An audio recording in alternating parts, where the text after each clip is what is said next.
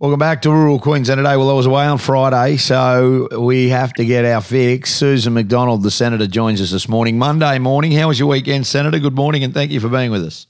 Good morning, Ben. It was terrific and great to talk to you on a Monday morning. Lots, lots going on, and um, we, we we talk about you know all the at the moment it, it all seems about zero emissions and renewables and you know, and we, we can't have coal and we can't make steel here, and you know we're going to do this and that. The Labor Party are really just pledging all their promises. They promised the Greens to get them over the line and the Teal to get them over the line. But you were at a steel conference last week, and the fact is that it was embarrassing just how far Labor have gone away from their core values and their people. The steel workers were their people. They were the unions. They were the people that absolutely kept the backbone of this country and they have walked away from them. Well, Ben, they've not only walked away from their people, they've walked away from reality. So Ed Husic, the um, industry uh, and business minister, managed to talk and do a whole uh, speech to the conference, the steel conference, without mentioning coal once. Coal is the critical component in manufacturing steel. Australian met coal, best, cleanest burning, most calorie efficient in the world.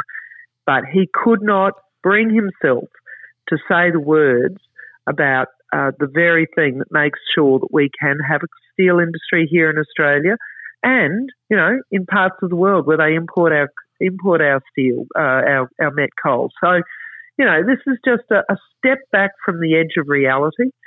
Uh, and it's it's the same as Chris Bowen, who, despite Labor promising over and over and over again to reduce people's electricity prices by $275 a year, instead we've seen prices go up by $300 already and uh, another 35% increase in the next 12 months. And, and we're expecting prices to increase by another 300%. That is the reality uh, because of Labor's headlong rush towards renewables – and this transition by an unachievable date of 2030. So very, very concerning, Ben, because these are the people who are running our nation. These are the people who are in charge, but they're going to make sure they see Australians and Australian families and Australian jobs and businesses um, do it tougher than we have seen in generations. Why? Why? Uh, why are they so hell bent on, on, on shutting it down? Is that the only way that they can see the emissions? Well, I think that's it in part. You know, Chris Bowen has said in so many interviews, we know that the cheapest electricity is renewable electricity. This is just not true. He very conveniently forgets to talk about everything that's required for firming renewable electricity.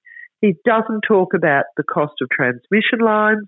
He doesn't talk about whether it's gas or coal or nuclear, uh, firming power.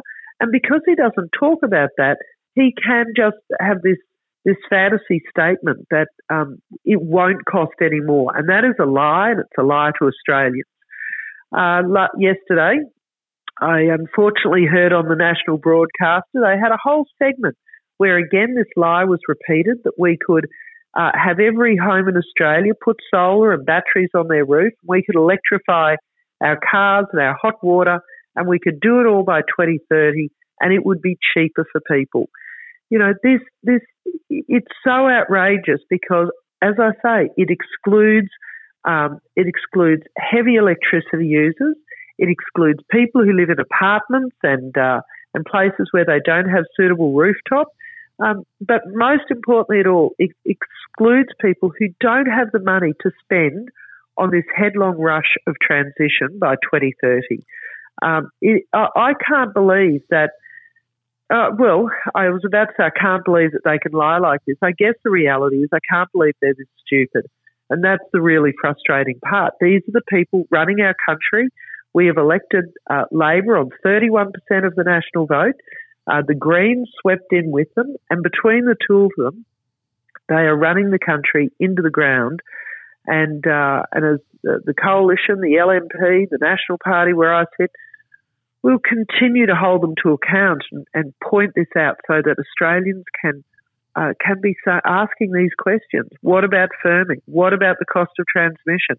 What about this fantasy electricity grid that the uh, Queensland uh, Premier Palaszczuk announced two weeks ago. You know, we need we need to hold you to account to what you're saying to us because I start to worry, Ben, that some of the stuff they're doing is just a distraction from a from you know another agenda, like like the methane pledge, which is so serious. It seems to be getting worse and worse. How do we slow it down? Like, I mean, Labor at the moment are in, in are in Parliament. Um, they have the numbers in the Senate. They are pledging, and it is continually happening on a daily basis. How does it stop? I don't know, and I feel for the people of Queensland. Is it the fact is that next year when uh, energy prices go up considerably, I, I mean, I'm talking 50, 60%. That's what we're staring down the barrel of next year. And they have to backflip. It, what will stop this?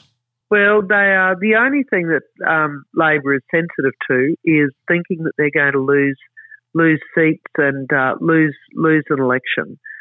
Um, you know, I think that the only thing that they'll listen to is is the pain as people start saying to them, "I can't. I'm having to choose between heating and eating. Uh, I'm having to choose uh, what I eat." Um, this methane pledge is is just ridiculous. So um, again, you know, the ag minister is saying, "No, that's fine. We're going to have this this uh, thirty percent methane reduction target. Uh, it's aspirational. It doesn't matter."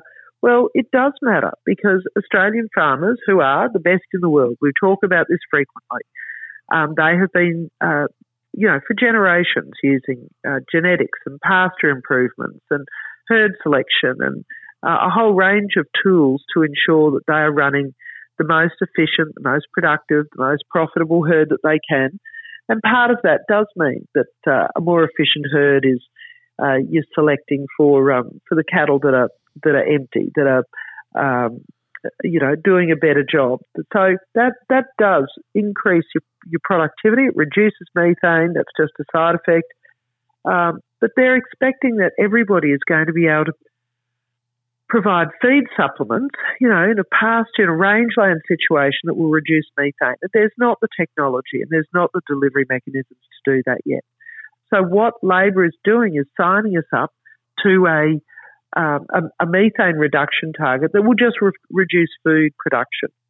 And we know that we have a food shortage, uh, whether it be in Africa where they're having uh, uh, famines and and um, and floods and food shortage, whether it be in Europe where they're reducing their fertilizer um, uh, manufacture and distribution, in Sri Lanka.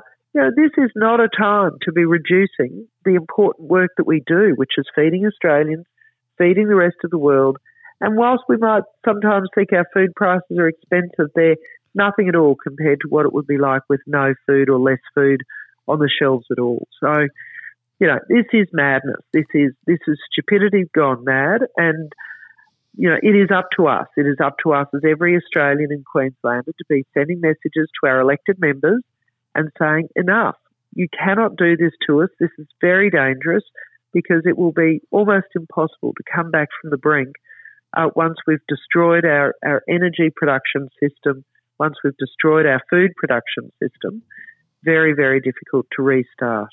Can I ask you from Chris Bowen hasn't helped this cause as well. He, he's shown a lot of, uh, in a lot of ways, you know, he's been extremely, and I mean this, um, unreliable.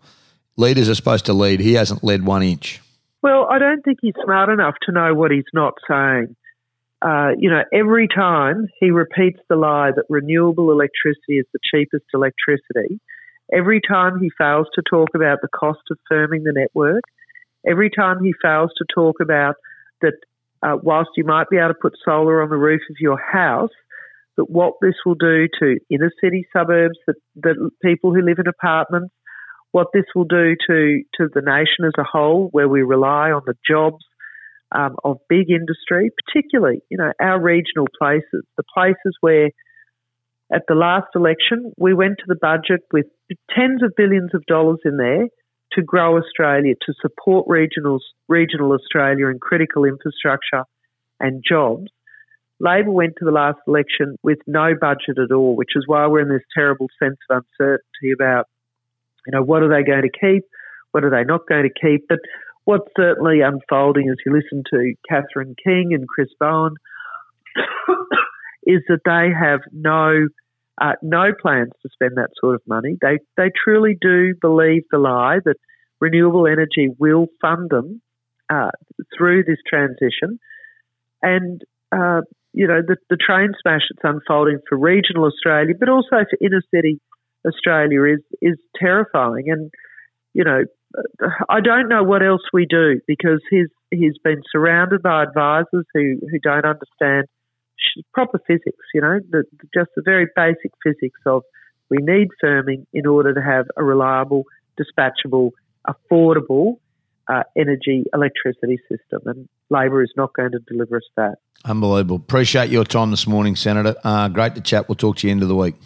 Terrific. Look forward to it. Thank you. Rural Queensland today on the Resonate Broadcast Network. We'll take a break, come back with more. This is Rural Queensland today.